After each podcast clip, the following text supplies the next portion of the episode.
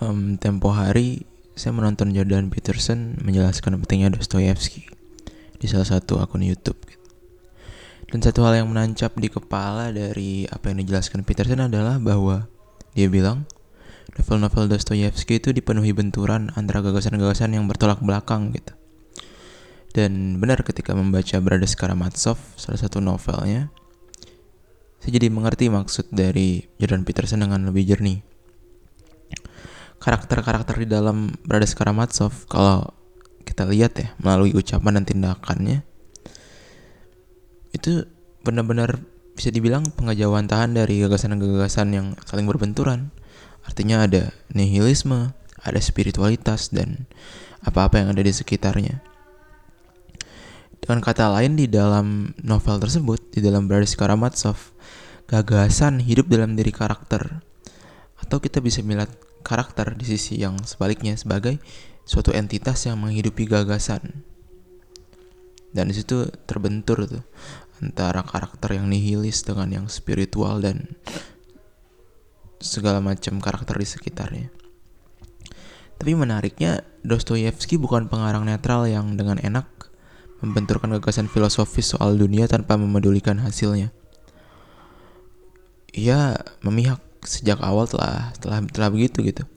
Di dalam awal penceritaan di Brothers Karamazov, dengan terang-terangan Dostoyevsky menjelaskan di bagian pembuka. Kalau Alyosha, seorang monk, monk itu mungkin semacam bukan pendeta tapi bisa dibilang orang yang menetap di gereja untuk berbakti kepada gereja tersebut gitu. Dan di awal di bagian paling awal Dostoyevsky udah bilang bahwa di Brothers Karamazov di dalam drama penceritaan ini hero-nya adalah Mong tadi, hero-nya adalah Alyosha.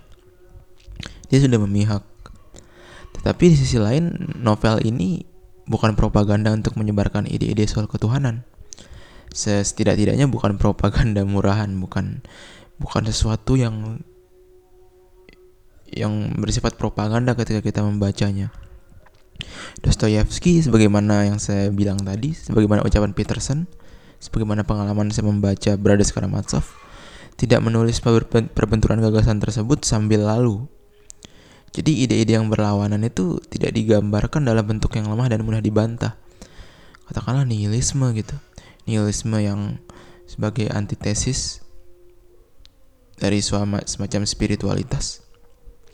Itu tidak digambarkan Dostoyevsky dengan melakukan strawman gitu. Artinya tidak digambarkan dengan sebagai suatu gagasan yang lemah oleh Dostoyevsky bisa dibilang Dostoyevsky menciptakan, ini meminjam kata Jordan Peterson, menciptakan Iron Man.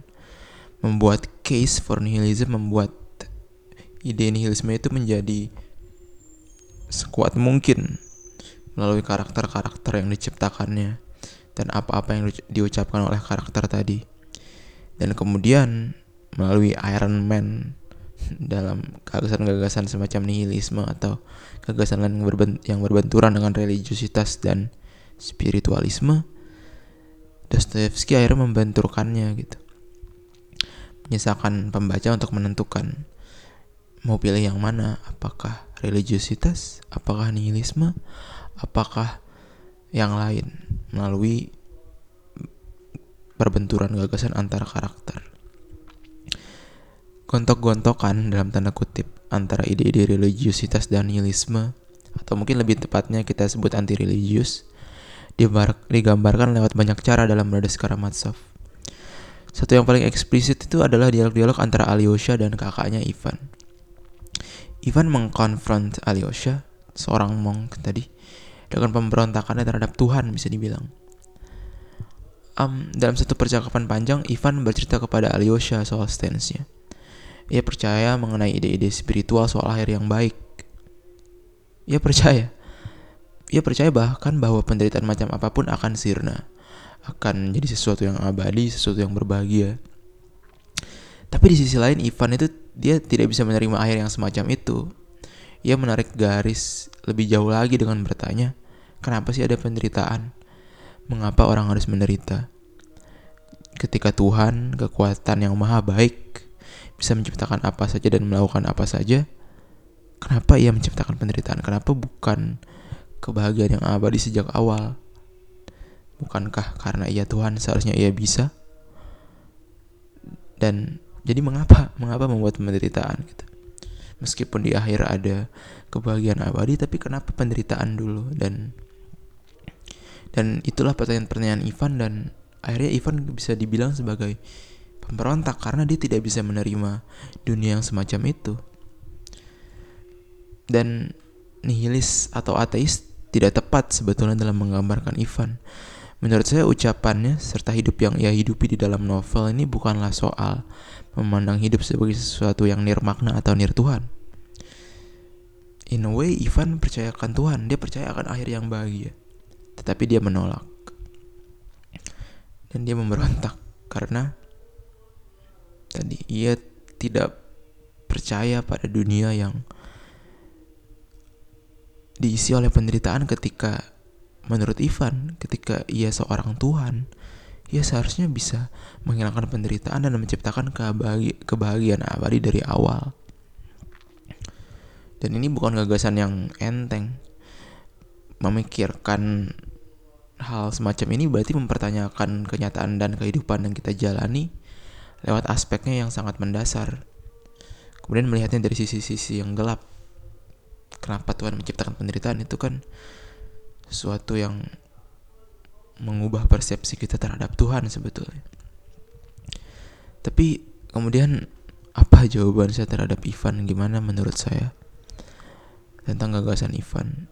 Um, saya juga nggak tahu. Tetapi saya bisa mulai menjawab dengan beberapa hal yang saya yakini benar. Pertama, saya yakin ada batas-batas terhadap nalar dan logika. Kedua, ada batas-batas terhadap apa yang bisa diketahui di dunia. Dan ketiga, ada batas-batas terhadap kemampuan saya untuk memahami dunia. Saya rasa salah satu hal yang menahan saya untuk tidak memandang dunia dengan penuh benci dan penuh penolakan seperti Ivan adalah kerendahan hati. Dengan mengakui keterbatasan-keterbatasan tadi kalau kalau ya ada batas-batas terhadap nalar dan logika, ada batas-batas terhadap pengetahuan, tapi di sisi lain Ivan juga memaksa saya untuk membayangkan penderitaan anak-anak di dalam dialognya dia bercerita soal Oke, okay, mungkin orang dewasa bisa menderita. Gak apa-apa menderita, tapi bagaimana dengan anak-anak yang innocent, yang lahir suci dan tidak bersalah? Kenapa ada penderitaan kepada makhluk se-innocent anak-anak gitu? Apabila diberikan kekuatan untuk membuat dunia, rasanya hampir semua orang ingin menciptakan surga sesuatu yang penuh kebahagiaan. Jadi kenapa penderitaan lagi-lagi pertanyaannya itu dan Ivan menolak Tuhan in some sense karena dia menolak penderitaan. Menolak dunia yang ada penderitaan. Tapi di sisi lain, menolak Tuhan berarti datang dengan alternatif yang lebih baik.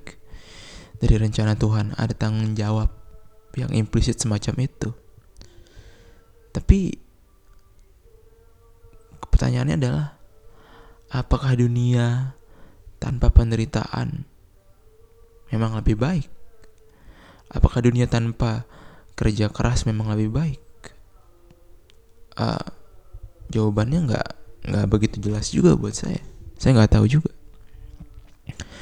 Kita bisa bertanya lebih jauh lagi, melanjutkan eksplorasi ini dengan bertanya, apa yang membuat Tuhan itu Tuhan? Apakah Tuhan itu sah menjadi Tuhan ketika ia sudah menjadi entitas yang maha kuat gitu. Kita melihat Tuhan sebagai suatu kebaikan yang paripurna, sempurna.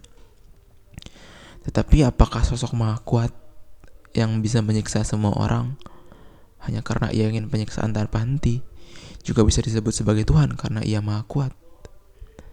Apakah dunia dengan Tuhan yang semacam itu bisa ada?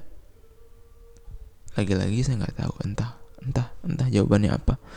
Saya cuma bisa menjawab pertanyaan dengan lebih banyak lagi pertanyaan. Tapi pikiran tadi gelap ya. Cuman saya pikir kita bisa melihat lebih ke arah-arah yang lebih optimistis. Um, kita tahu dunia yang saya tahu dunia yang saya hidupi itu tidak semuanya kelam nggak 100% kelam bahkan jauh dari itu Ada banyak cinta, ada banyak kasih sayang, keindahan, hal-hal baik. Dan pertanyaannya mungkin kebahagiaan dan keindahan dan kebaikan itu tidak bisa eksis tanpa penderitaan. Mungkin mereka cuma dua sisi yang berbeda dari koin yang sama. Mungkin kita adalah Tuhan, bagian dari Tuhan. Mungkin Ia memberikan sebagian dari dirinya kepada kita membiarkan kita berjalan dan bekerja dan dan berpikir untuk mencari tahu dirinya sendiri. Mungkin kita adalah Tuhan, menjelma manusia dan mencoba untuk memahami dirinya sendiri. Ini ide-ide yang datang dari orang orang-orang seperti Rupert Spira yang berpikir bahwa semua manusia bahkan semua semua makhluk ya, itu punya esensi Tuhan di dalam dirinya dan bekerja dengan caranya masing-masing untuk memahami esensi Tuhan dalam dirinya sendiri. Artinya bekerja masing-masing untuk memahami Tuhan yang yang ada di dalam dirinya yang begitu dekat. Dan ya bagian dari sebagai manusia percobaan saya untuk memahami itu adalah ya ini menanyakan pertanyaan-pertanyaan sulit yang rasanya tidak akan pernah selesai tapi ya memang harus ditanyakan dan sebagaimana salah satu ayat dalam kitab suci ya bahwa kenalilah dirimu maka kamu akan mengenal Tuhanmu. Dan dan mungkin itu. Ada bagian dari Tuhan di dalam diri kita dan bagian untuk mendekatkan diri adalah ya dengan mengeksplorasi keresahan-keresahan ini dengan dengan hati-hati tentu dan mungkin keterbatasan itu bukan sesuatu yang merusak ketuhanan. Mungkin bagian dari ketidakterbatasan, bagian dari kesempurnaan adalah kemampuan untuk menciptakan batas-batas. Sebagaimana bagian dari kesempurnaan adalah kemampuan untuk menciptakan ketidaksempurnaan. Termasuk menciptakan penderitaan di tengah-tengah kebahagiaan. Dan mungkin Tuhan melampaui semua itu. Mungkin nalar kita terbatas di situ tapi mungkin Tuhan itu melampaui keterbatasan dan ketidakterbatasan tadi melampaui bahasa melampaui matematika melampaui akal dan ketika semua perkakas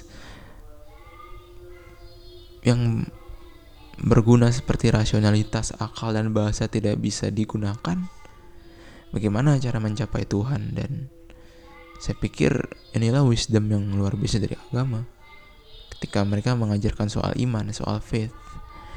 Mungkin iman, faith itu bukan sekedar konsep sederhana yang menunjukkan keterbelakangan sebagaimana orang-orang yang menolak agama sering bicara seperti itu. Saya pun pernah berkutat bahwa pada pemahaman bahwa percaya itu berarti kekurangan informasi bahwa kalau kita percaya berarti ya kita belum cukup belajar saja dan sikap jadi sikap percaya cuma bagian dari kebodohan cuma bagian dari kemalasan untuk belajar kemalasan untuk mencari informasi dan pemahaman.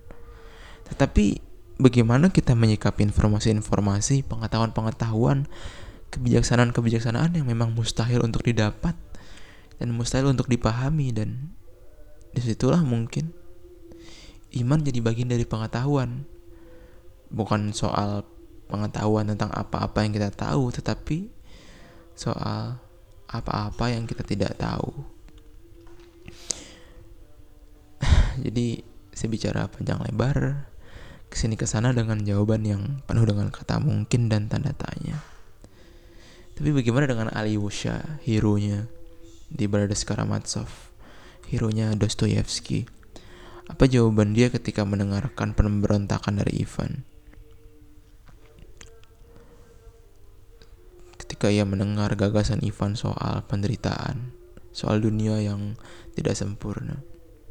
Alyosha, sepanjang apa yang saya baca, dia tidak menjawab, dia bergeming. Tetapi setelah itu, melalui apa-apa yang dia lakukan sepanjang penceritaan, saya mengerti kalau Alyosha sebetulnya menjawab. Bukan lewat kata-kata tetapi lewat sikapnya. Terima kasih.